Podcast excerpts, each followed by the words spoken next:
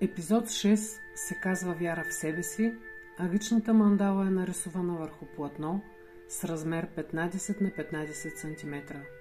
Акрил и темпера са използвани за изработката й. Ти си упорита и решителна. Това ще ти донесе късмет, каза учителят по пияно на малкото момиче, подарявайки зелена панделка за късмет. От тогава винаги, когато свирише на пияното, малкото момиченце носеше зелената панделка, за да й напомня, че нейните собствени усилия й носят късмет.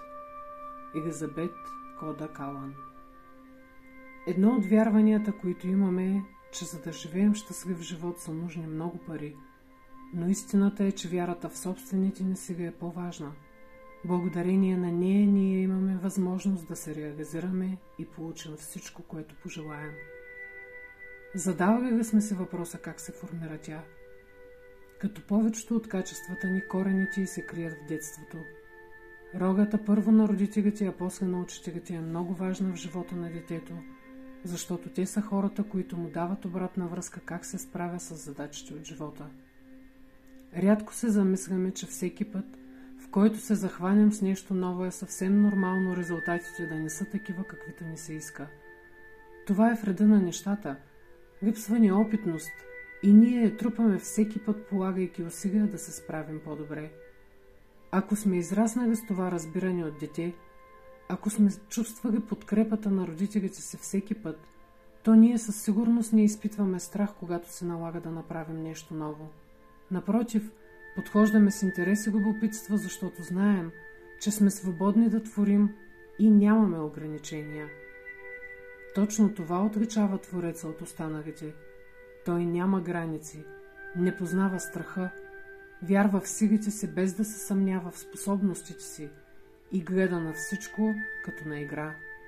Липсват му очакванията, няма претенции и не се опитва да контролира, защото знае, че всичко ще се нареди по най-добрият начин.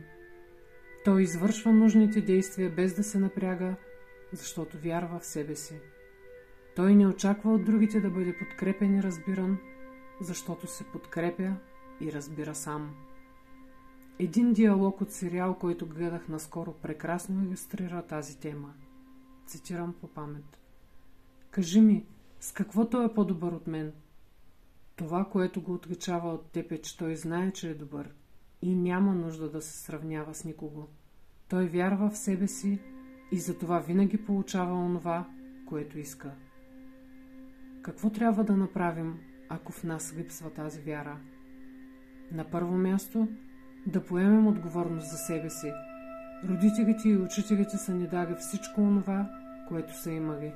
Те вече с нищо не са ни длъжни. Щом ни липсва тази вяра, то нека я създадем. Нека, когато се захванем с нещо, осъзнаем и освободим очакванията си.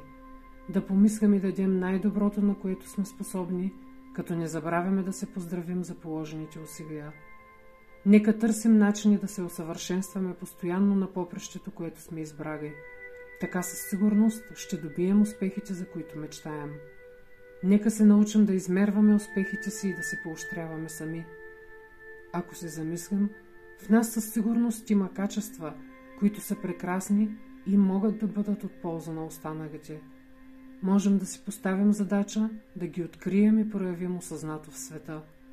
И най-главното, нека спрем да се сравняваме с другите.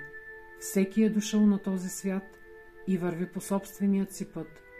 Също като нас има неща, които му се отдават с лекота и други, които трябва да научи. Единственото сравнение, което е разрешено, е с нас самите. Днес по-добри ги бяхме от вчера. Това е сигурен и стабилен начин да се научим на вяра в себе си. Ако сме достатъчно упорити, тя ще нараства неусетно ден след ден, а заедно с нея радостта и щастието тихо ще влязат в живота ни. Как е вашата вяра, приятели? Притежавате ли я или има нужда от развитие? Ивет